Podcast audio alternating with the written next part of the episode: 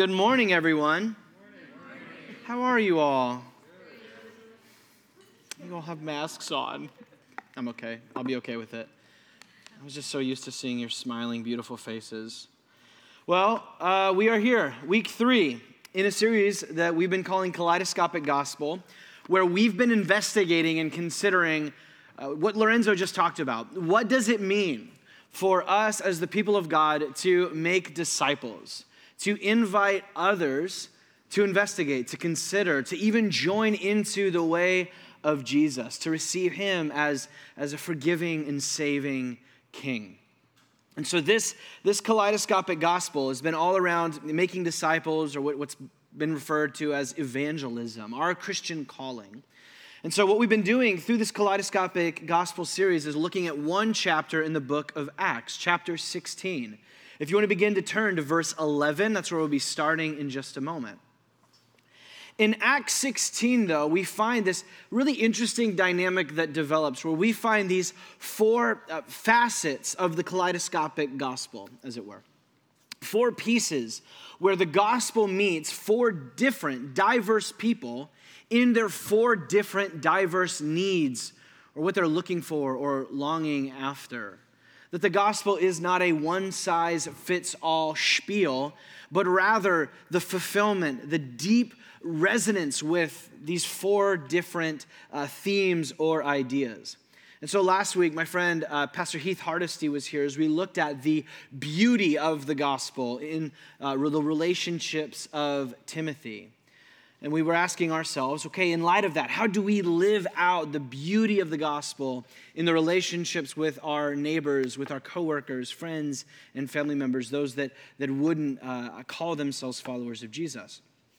Today, we're going to be looking at the next facet, the next color in the kaleidoscope, in uh, the kaleidoscopic gospel, as we move from beauty to truth. And I hope you see right there the, the dynamic of this series kind of developing right there. That we've got beauty last week, truth this week. Next week will be the uh, power or the, the justice of the gospel. And the following week will be the hope or the freedom of the gospel that you have these kind of four themes that, that are all, when you look at the gospel, there, and yet Acts 16 kind of spins the kaleidoscope, as it were, and shows different stories where those colors illuminate and find new resonance and power as different people look through the story of Jesus and who he is and what he's done. Because, like I said, there is no one size fits all way of making disciples. But the gospel is this incredible story that brings incredible fulfillment, resonance, like I said, with different people, wherever you're at, wherever your friends and family members, co-workers are. The gospel is speaking something that they're actually looking for. And today we're looking at truth. Look with me in Acts 16, verse 11. And actually, as we read this, why don't you join me in standing? Uh, this is a way of, uh, with our bodies, identifying that what we're reading is not just a history book, uh, just a recounting of the story, but we believe that God is speaking through the Bible. And so we stand as a way of, of reverence and honor. And so let's read 16, 11 through 15 today, where it says, So, setting sail from Troas, we, being Paul and company, made a direct voyage to Samothrace, and the following day to Neapolis, and from there to Philippi, which is a leading city of the district of Macedonia and a Roman colony. We remained in this city for some days, but on the Sabbath day, we went outside the gate to the riverside where we supposed that there would be a place of prayer. We came, we sat down, and we began to speak with the women who had come together. And one of those that heard us was a woman named Lydia. She was from the city of Thyatira. She was a seller of purple goods and was a worshiper of God. But the Lord opened her heart to pay attention to what was being said by Paul. And after she was baptized, her household as well, she urged us, saying, If you have judged me to be faithful to the Lord, come, come to my house and stay. And she prevailed upon us. Let's pray. And so, Father, today as we open our eyes to your word, and God, to our calling of being uh, embedded missionaries, of being disciple makers, of being an evangelistic people, of pointing people to your Son, Jesus. May today you help us to ask the questions of what does it mean that Jesus is the truth? And how is that truth not just given to uh, those in our city, but how are we called to embody and present that truth? Help us, we pray. Amen. You may be seated. And so, what we just saw a moment ago, reading through Lydia's story today, is that unlike, if you were here with us last week, Timothy's story and the, the beauty of these relationships with Paul, with the local church, with his mother and grandmother, that Lydia's story is a little bit different. It's not so much about relationships and beauty, but rather about a conversation around the truth of the gospel, her paying attention, listening intently to the words of Paul. It's different than Timothy. It's different than what we'll find in the following two weeks of the power and justice of the gospel or the hope of the gospel. It's about the truth of the gospel today. But before we can talk about the truth of the gospel, I want to begin by just spending a few moments by asking that big existential question that we all ask What is truth in the first place? We might say that the, the gospel, the truth of the gospel, but what actually is truth? It's a major point of conversation over these past years in the midst of uh, fake news and conspiracy theories of what is truth when we bottle down to the end of the day. Conversations go different ways around truth. Some see it as purely a cultural construct one that has either been built and set up by those in power to uphold the stereo, you know, the ongoing kind of way of the world, the status quo, that truth is nothing more than kind of the worldview that's been given to us by those in power. Others of us being a, a cultural construct not made up by those in power, but ultimately the truth comes down to each and every single one of us, as Kanye so wonderfully put it this past week, to live your truth. Even more than that, we move from it being a cultural construct to truth being an intellectual exercise where we sit down with the philosophers and we process through what actually is truth. Is it objective or subjective? And even the idea of what is truth being this existential endeavor. Now, all of these conversations are really good, but uh, for the sake of time, and also our own like mental capacities i actually want to go a little bit deeper today. To not have a conversation about the existential nature of truth or the cultural realities of truth. I want to have a conversation first and foremost about truth as a spiritual reality. Truth is a spiritual reality and when i say this i don't mean truth as a religious or immaterial reality i mean spiritual as the ancients understood it. The word spirit, ruach, was this word that was understood not to be spirit, meaning, you know, kind of move in here. Spirit was a way, that same word is what we call breath, what we call the air, what we call wind. This was all ways of talking about spirit. These things that are invisible yet energizing realities at work within our world invisible but energizing, life giving when we think of breath. If you have breath, you are alive and moving, and the wind making its way through the trees, it's, it's a moving reality. When I say truth as spiritual, what I'm saying is that everyone breathes some air. Everyone is being moved by some winds and invisible yet energizing truth for their lives. And even without getting into the existential questions about what is truth, subjective or objective, we're able to identify that regardless, everyone has some breath, some wind, some air, some invisible yet at work reality, something guiding and motivating and energizing their lives. Even the staunch atheist in this framework is spiritual in the sense that they have some spirit, some truth system which is guiding and energizing and moving their lives. Now, then, as we talk about the truth of the gospel, within this framework, when Jesus claimed to be the way, the truth, and the life, Jesus' claim here was not just that he is existentially true. He is a real historical person. That would make no sense for me to say, I am true to you, like Ryan true to you. Yes, we can see that. Thank you. Or even that Jesus is saying that I'm intellectually truthful, that what I say is a truthful claim, that what I preach and bring is a truthful. When Jesus says, I am the truth, he is claiming that he is not just a, but the energizing, motivating, guiding truth behind all reality.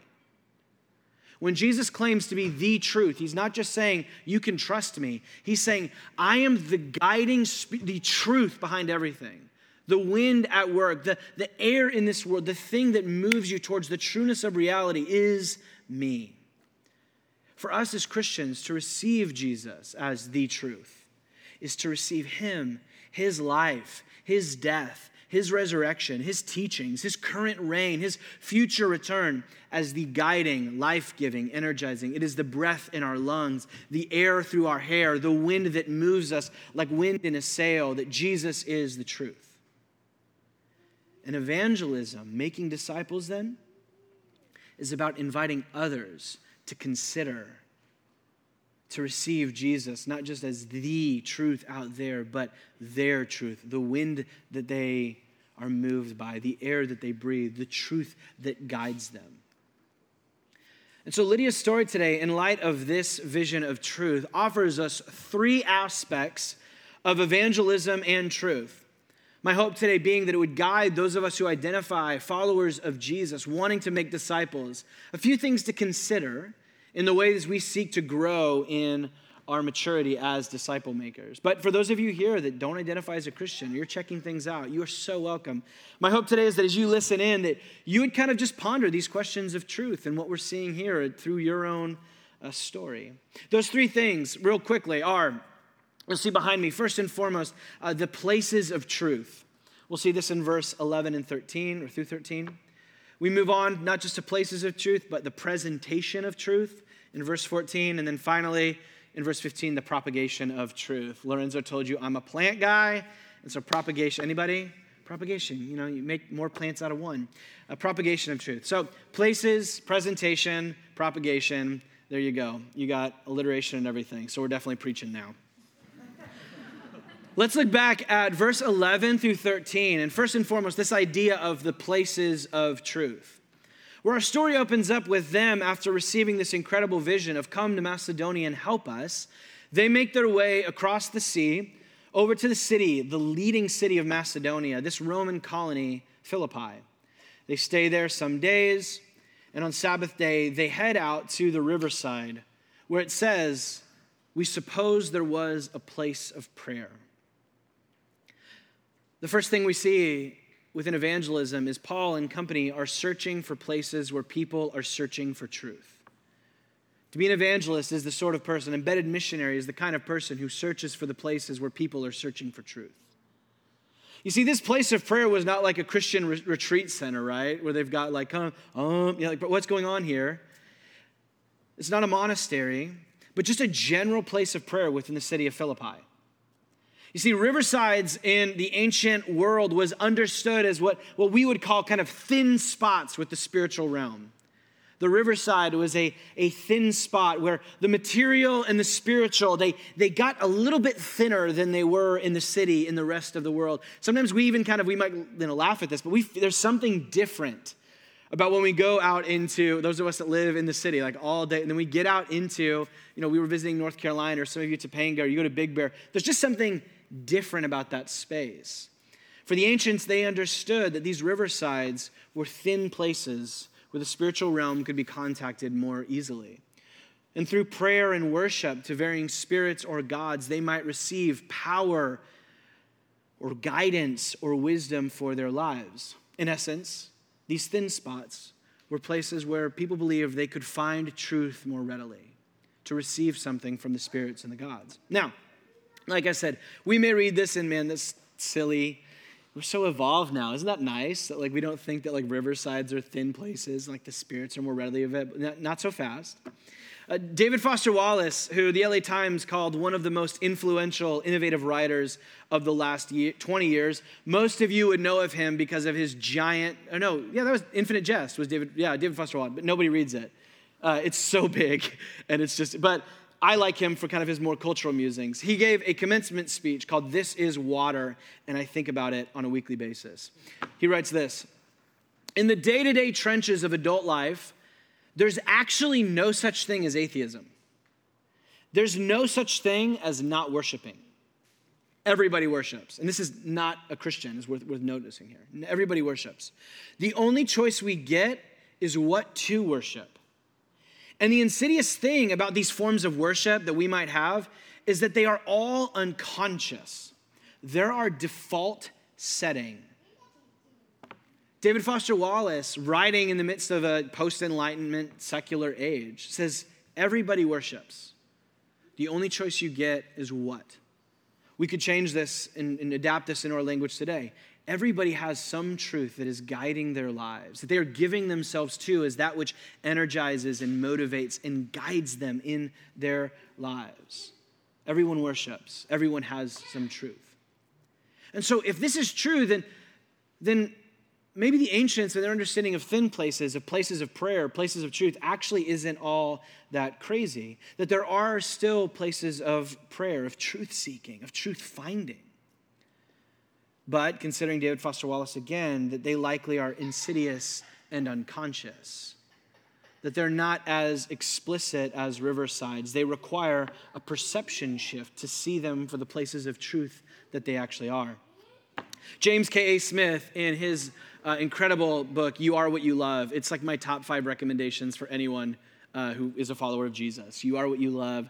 Grab it and get it. He describes uh, one of, you know, he, he describes, we, we have them in our city. He describes one of the largest, most expansive and expensive places of truth in our modern world, in our cities today he lays out within the book a description of these sorts of places that they have these massive um, parking lots where everybody that wants to come is able to come and as you make your way up into the kind of sanctuary narthex area, you have these incredible icons and images of portrayals of the good life, portrayals of what, what holiness and, and, and, and vision looks like within the system of truth, these portraits of individuals, of saints that you could follow after.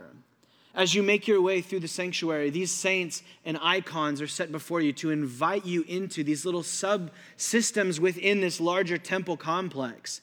And as you make your way in, you then are confronted with these more continuing, now not just images, but these three dimensional icons, these portrayals of the good life that you are invited to consider. As you look at them, looking over what it is that you are looking for, you can move to what the faithful call the racks. And as you make your way through the racks, you are able to consider and contemplate which of these, these talismans, these little religious objects that will provide you with some sense of being able to live into that vision of the good life that you were given, you might consider and take for yourself.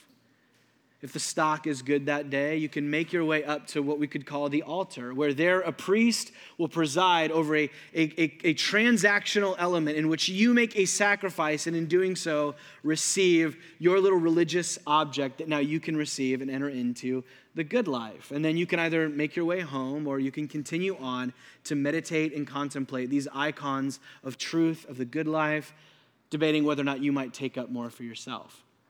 Now, I hope at some point you might just hopefully see I'm not talking about some synagogue or mosque or shrine. I'm describing the Century City Mall. that as we walk into these spaces, to say that these are not places of truth, that they are neutral in our lives, would be, as he says, we're missing out on the insidious, unconscious nature of how this world propagates, sets truth before us in unconscious ways. That these, in fact, are deeply religious. We may not have a God behind them, but our malls are cathedrals of consumerism with the buying and purchasing of goods and adorning of myself as the ultimate truth that guides, energizes, and motivates my life. We can do this with malls. We can do this with the ballot box, as Andrew Sullivan, again, a non Christian writer in the New York Magazine, did um, a couple years back a piece called America's New Religions, in which he identified that in our secular age, our religious impulses that we have have not gone away, they've just been centered into politics now. And the vitriol and anger that you had between these warring religions throughout history have now been set between the right and the left, with anybody moderate in between as those that we're trying to convert. It's a place of truth of the ballot box. James K. A. Smith also identifies sports stadiums as being these cathedrals and places of nationalism and militarism. If you go to the next sports game that you're at, football, you just pay attention to like, isn't it interesting that we have like the amount of American flags and the Pledge of Allegiance, like all the, at a sports game, there's something that it's being set before us here. Gyms are offering some kind of truth about our bodies and the sacrifice. There's a sacrifice of me you know, you think of, you know, old Roman Catholic monks scourging their bodies for the sake of purgation and becoming holier. And don't tell me that's not what CrossFit is. We, my co working space that we have our offices based out of, some of you in your own offices, the slogans on the wall, there is a truth about the holiness of hustle and the sacrifice of yourself for the vocation, for the job, for the paycheck, for the startup. Your movie theaters, every single film you watch, some place of truth, some vision of the good life, of the guiding, energizing. what is there? And coffee shops, are the distillation of everything in the city. You go to Philz, you go to go get them, you go to Super Domestic, wherever you want to go. You just watch for the language and the things that are happening within the space or the, the vision statements that they give. Coffee shops are the distillation of everything that's in your neighborhood. Even beyond that, digital places of social media, news sites, conspiracy theories, they are all inseminating, giving some shaping, guiding truth for our lives. So we, coming back to the text, like Paul coming in for him in the city of Philippi, him having to look for places of truth, we don't so much have to go look for places of truth as to get our eyes open to see how the places that we're already in are places of truth. To ask, what is that guiding thing that's being set before those who frequent these places? So I just invite you as you head out into our city over this next week, just walking in to go, what truths am I being offered here in this place? What are people being energized, motivated, guided in and by? Now, here's the thing I'm not saying I don't go to the mall, I don't go to movie theaters, I don't vote. All I'm saying is, if we give greater truth, Christian, if I give greater truth to Jesus, I need to be at least attentive to those, those counter truths that are being formed as I enter into these places, as I spend time there. So as you go into this week, just look, what, what, just ask yourself. It's a really fun experiment. It might ruin malls for you, I can just say, now I just walk in and I'm like, ah, yes, the cathedral of consumerism. I'm like, ah. It probably won't. But at the very least, if you want to grow as an embedded missionary in your city, if you identify as a Christian and you want, man, I want to get better at this, I want to be able to, to have a discerning ability to see what's going on within my city, ask, what, what are people searching for here? What truth is being offered? Like I said, Paul searches for places of truth. And in finding these places of truth, he begins to talk with some of the women gathered there. Verse 14, the presentation of truth.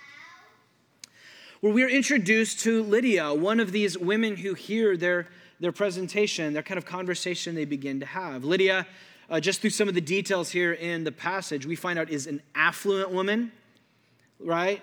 Boss lady. She's a seller of purple goods. That's just like Luke, who wrote Acts, his little throwaway line that, like, she's loaded. Like, you sell purple goods, you are you're rolling in it based off the reality of the passage, and then when we talk about the household in a moment, that her husband, there's no husband or father kind of mentioned, that she's, she's some sort of an independent woman. There was some category in the Roman world really rare, but for these kind of women that were affluent and rich enough to actually have an independent kind of life and household for themselves. She's affluent, she's independent. And in this kind of language of calling her a worshiper of God, is actually this weird kind of language that Luke uses, normally, if you had someone that was Greek, like she is, but was um, worshiping the God of Israel, the God of the scriptures, that they'd be called like a God-fearer. But he uses this kind of worshiper of God language that she's like not there, she's not like full on like pagan or whatever. She's kind of in this individual space where she has some uh, faith in the God of Israel, the God of the Hebrew scriptures, the God of Moses and Abraham, but she's not part of the larger system of like the God fear. So we could just call her spiritual but not religious. So here we have, like, this is mo- most of the ladies in the room. Affluent for the most, you live on the west side, independent, spiritual but not religious. Like, that's most of the people, like women on the west side that I come into contact with on a regular basis. And so it's interesting to study Lydia's story, to see this specifically, this spiritual but not religious. And within this framework, when I say spiritual, not religious, what I mean is truth apart from tradition. She is some basis of connecting to the truth of the scriptures, but apart from Israel's community, their formal religious practices. She's spiritual, but not religious. And so Paul begins to have this conversation with her.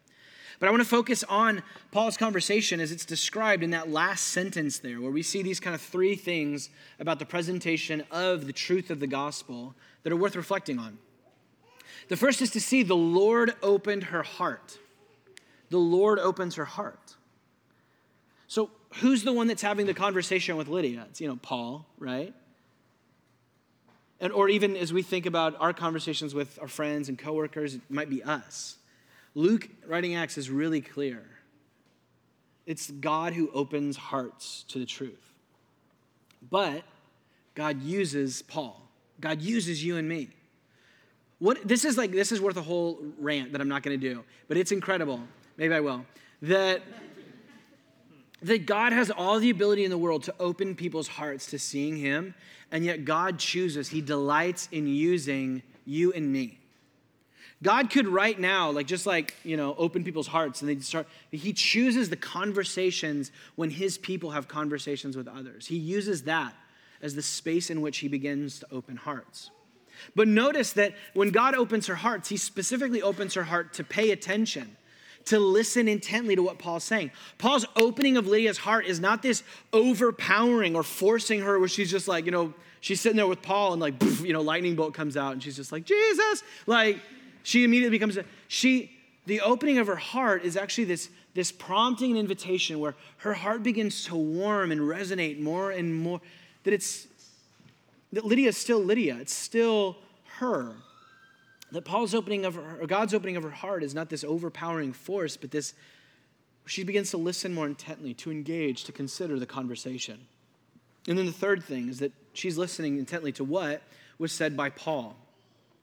Now, based on what we know about her and this kind of spiritual, not religious, affluent, independent. I want to stretch this kind of to what was said by Paul. I'm going to be pulling from other parts of Acts right now. So if you don't believe any of what I'm about to say, you can go sit and read Acts this week and uh, come back to me with any input. But what we know most likely Paul would be saying, if she was truly this worshiper of God, spiritual but not religious, is likely a very similar presentation of the truth of the gospel as we find in Acts chapter 13, where the Apostle Paul gathered with a bunch of uh, Jewish people begins to retell the story of Israel, everything that they would agree with. All these portraits of the truth about Abraham and Moses and the story of God, the exile and the kings and the promised return. And then he brings that story to its fulfillment in Jesus Christ likely a very conversation here with Lydia, resonating with her, agreeing with her, her worshiping of God, the fact that she's resonating and searching for truth in the God of Israel in this story. But then he begins to not just agree with her, but then make this shift to showing how Jesus is the fulfillment of everything that she had been waiting for and looking for. That dynamic right there is what we find as the guiding theme of every presentation of the gospel in the New Testament. Jesus as the fulfillment of all truth searching. Jesus is the fulfillment of all truth searching. Every presentation of the truth of the gospel in Acts and all the New Testament celebrates people's diverse searches for truth, but then discuss, like discloses and discusses conversation or proclamation of Jesus as the fulfillment of what they were searching for. It's astounding in one chapter over, Acts 17, Paul in the Areopagus, this places of prayer and truth for a bunch of pagans, like not even like Jewish people, kind of like halfway there or something, absolute pagans. And Paul starts his conversation with them by admonishing and celebrating their worship to other gods. He, I mean, I see you guys are, are he encourages them in their religious faithfulness to you know, Zeus and, and Poseidon and Artemis and Athena. It's like, man, this is great. But you guys have this altar for this one God, the God without a name. Like you wanted to make sure that you didn't miss any God. You know, you were so faithful.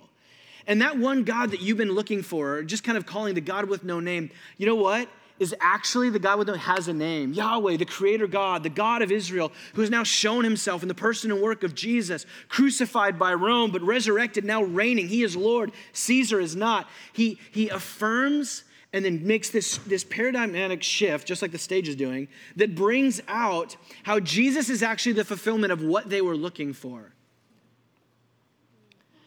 Jesus himself does this in the Sermon on the Mount, man. He He's gathered up with his Jewish crowd and he begins to move through the Old Testament saying, You have heard it said, and that's good, but I say to you. Literally, what he calls the fulfillment of the law. Now, this, this dynamic, this fulfillment of all religious and, and just search, truth searching, is different than what we find sometimes these kind of left field canned speeches of evangelism, where we kind of just walk up to people and, like, if you were to die tonight, heaven or hell, and are you sure? And it's like, I don't know, dude. I'm, I'm trying to have breakfast with my family, right? Or even like these four spiritual laws. And I know that some these are different ways that, that, that have precedent. All I'm saying is there seems to be, in the midst of those sometimes working, something that the New Testament's inviting us to that maybe we've forgotten. Similarly, we also don't find not just these canned left field speeches, but we also don't find the presentation of the truth through the pulling down of other people's. Hear me here. There is a type of like apologetics that happens within Christians where I have to find someone, Johnny's gonna be my non Christian right now, uh, who I'm like, okay, so I'm gonna figure out all of your pre- presuppositions to your faith system, and I'm gonna humiliate you by tearing these down. And even if I don't actually humiliate you, I'm gonna make you feel stupid for the way that you believe. And then I'm gonna show how Jesus loves you. And so you should follow him. That you never have any precedent for that in, in the New Testament, in the scriptures. Similarly, and this is one thing that's astounding to me, is every single evangelistic conversation in the New Testament never brings in conversations about judgment. Go find it, go look. Conversations about judgment, wrath of God, all of those big scary things that people use to scare people into Jesus are explicitly and only used for people that are already in the faith.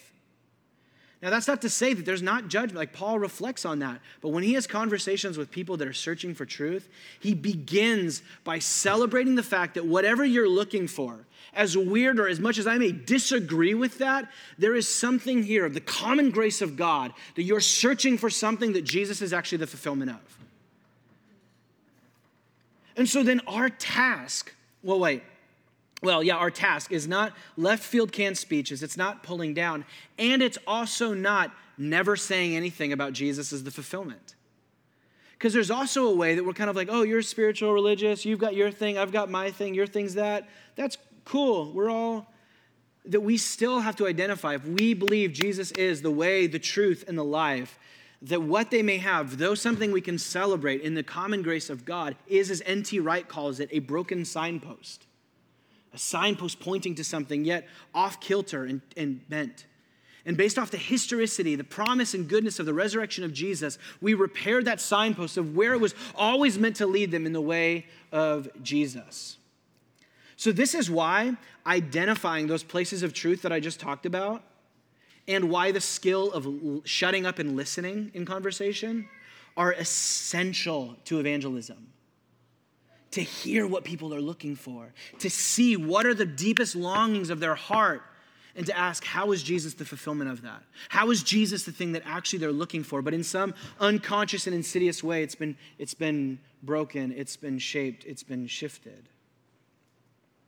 And so you can go through this. I literally just wrote down like a few of these of like different truth systems. So like uh, somebody who's like super into yoga, and I don't mean just like sp- stretching, but I mean like yoga yoga this uh, like the identification what's being based on that is some some understanding that the material view that we've been given by the secular culture is not all there is to my body.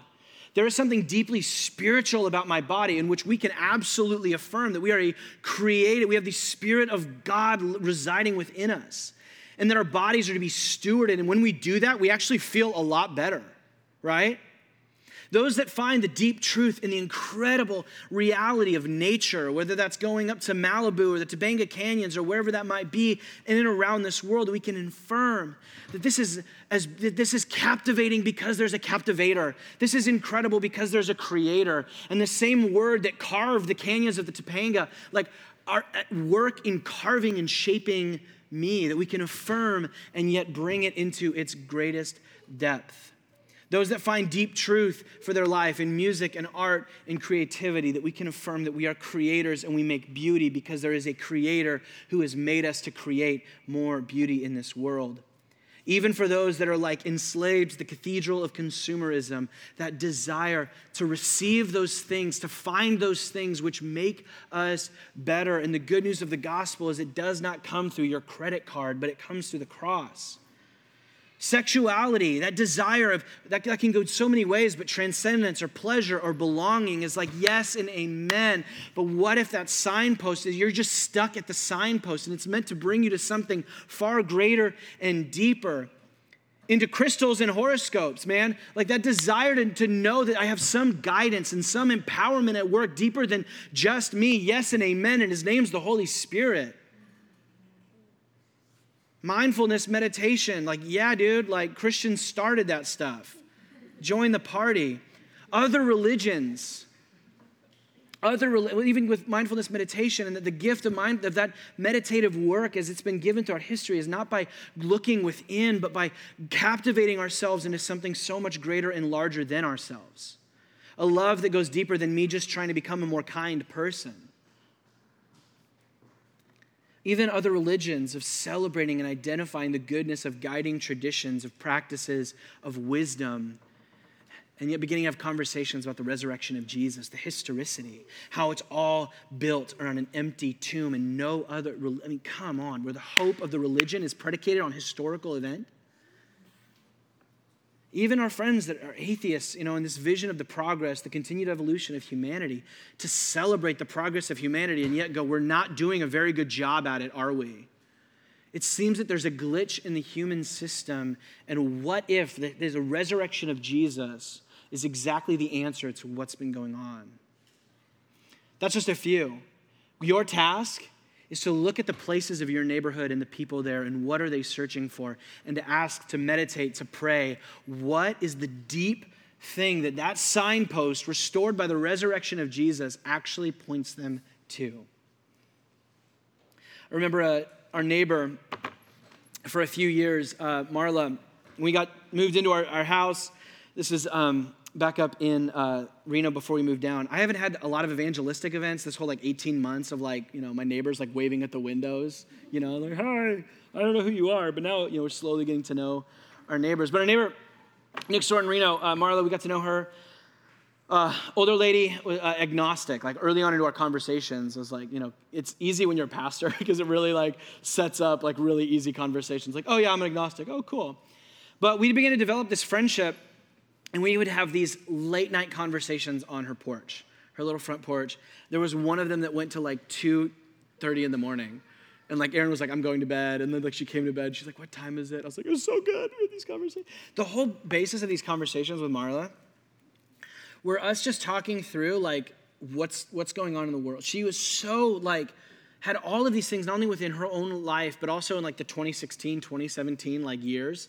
That there was so much going on that from her perspective, was like, what in the world is going on in the world? Her own family, her own, and so we would just talk about that. So we talk about addiction, we would talk about uh, the Christianity and, and, its kind of political idolatry stuff. We would talk, and all of the, and even things that like I would like disagree with, right? And yet, in all those conversations, my goal was just to go, man, where do I agree with that statement? Where do I agree with that statement? How can I affirm? And yet, also, oh, t- yeah, totally. For me, like as a Christian, like this is this is kind of what the shape that brings, and how it actually helps me in the midst of those questions to shape and move those things, to celebrate where she's at and the questions that she's asking. Man, those are really like, I know people that just watch Netflix all day. The fact that you're even asking these questions is like, I, I love talking to you just because the fact that it's an engaging conversation. And just begin in the midst of those conversations, celebrating and then pointing to how Jesus and how I understand the historical resurrection is true and what's going on. Using where we agree, what truths we agree on, to then move into the deeper conversations. And so that happened and, and went on. But I, even just back to last week, I think, and overly talking about the truth stuff, I just want to identify this is connected to what we looked at with Heath last week at Beauty.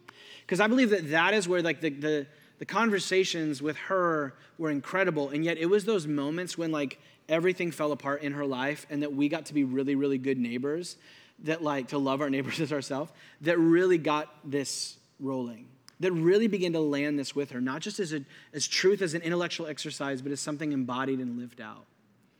So that was like, I, I will never forget the night where her sister came over and like knocked on the door. Uh, that her her dog had just gone outside to go to the restroom, came inside, sat down, and didn't get up. Just like just died right there. And so they came over and were like, "Hey, like you're the pastor. Can you pray over our dog?" And I was just like, "Yeah." You're about, you, you guys are all thinking the dog's gonna get back up. There's no resurrection, I'm sorry. I could see faces, and I was like, oh, this is not where I wanna go with this. It's like, this, this guy raises dogs. No. Um,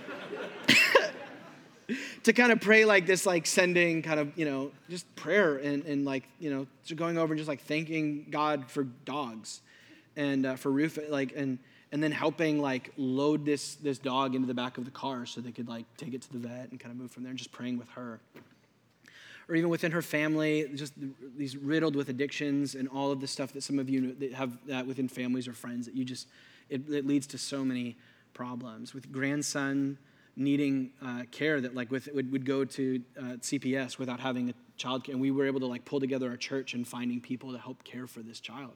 Like this thing, all of those conversations of truth, so important. It was when truth was embodied that it actually connected and started moving something. And I think sometimes we can either do just the embodied thing and never talk about it, or we only talk about Jesus and we never live like him.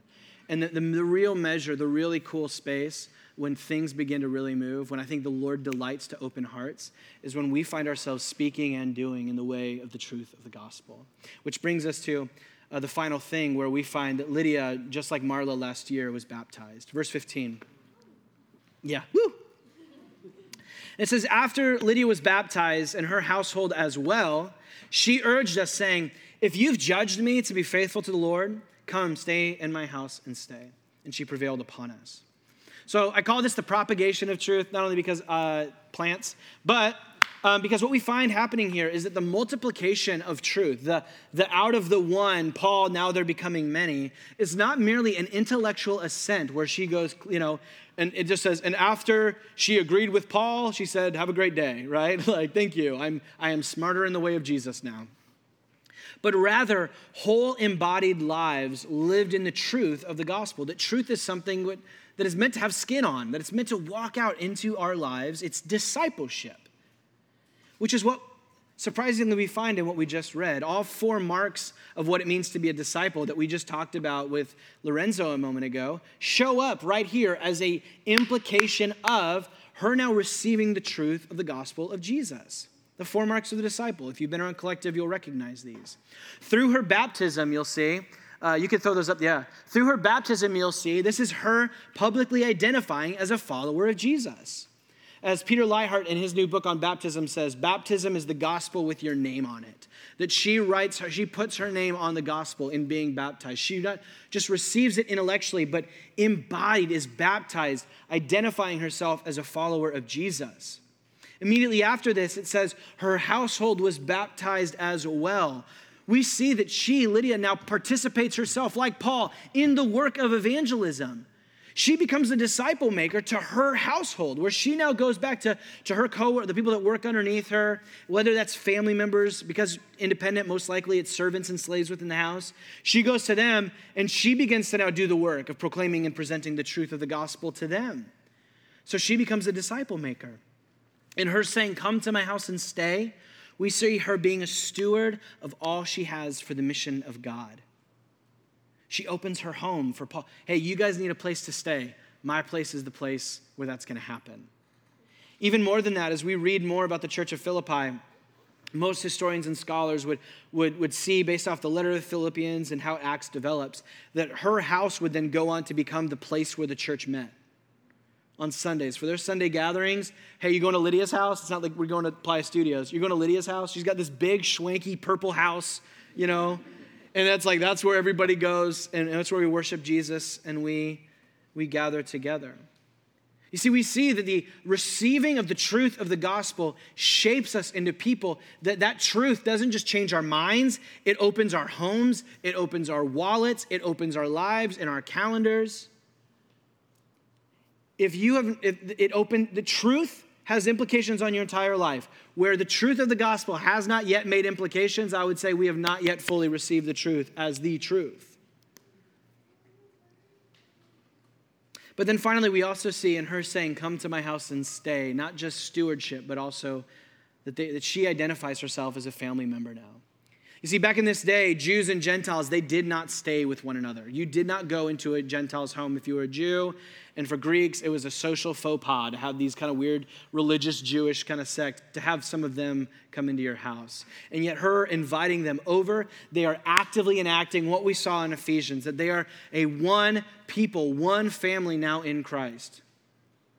And so the truth of the gospel doesn't come to just change your mind about where you think you're going to go when you die. It propagates, it spreads, it changes not just minds, but lives. As Jesus, the truth, energizes, motivates, and guides people into becoming responsible followers of Him, responsible disciple makers, responsible stewards, and responsible family members. This is it.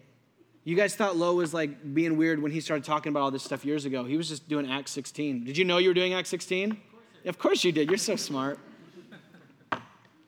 so as we wrap up, what we've just seen is one more facet in this multifaceted, beautiful, kaleidoscopic gospel. One that for all of us, we are invited to look through for ourselves, to kind of look up into the sun with an O. There you go. Put that on a shirt. And, uh, and turn the, through the illuminating work of Jesus to turn, to see the truth and the beauty. Next week, the, the, the power and then the hope to see that and receive that for ourselves. And yet, then to also move out into our lives, showing that, revealing that to others. And so, as we seek to bring this truth to those in our city, Acts 16, our story today, invites us to consider how are the places of our city places of truth? What truth is being set forward by this app or this coffee shop, this location, that mall, this place? What truth is being given here? It invites us into a presentation of the truth helping others see Jesus as the fulfillment of which their broken signposts are, are, are moving in the right direction, but ultimately miss the mark. And it's the resurrection of Jesus, the truth of that event, that is the basis of which we can definitively say the thing that you're looking for, the thing that you've been searching most for, is Jesus himself. And finally, this invites us to ask for ourselves how are we portraying then bringing about this propagation of the truth, not just in having changed mind, but changed lives? To ask for ourselves, am I living into this sort of life in the way of the truth?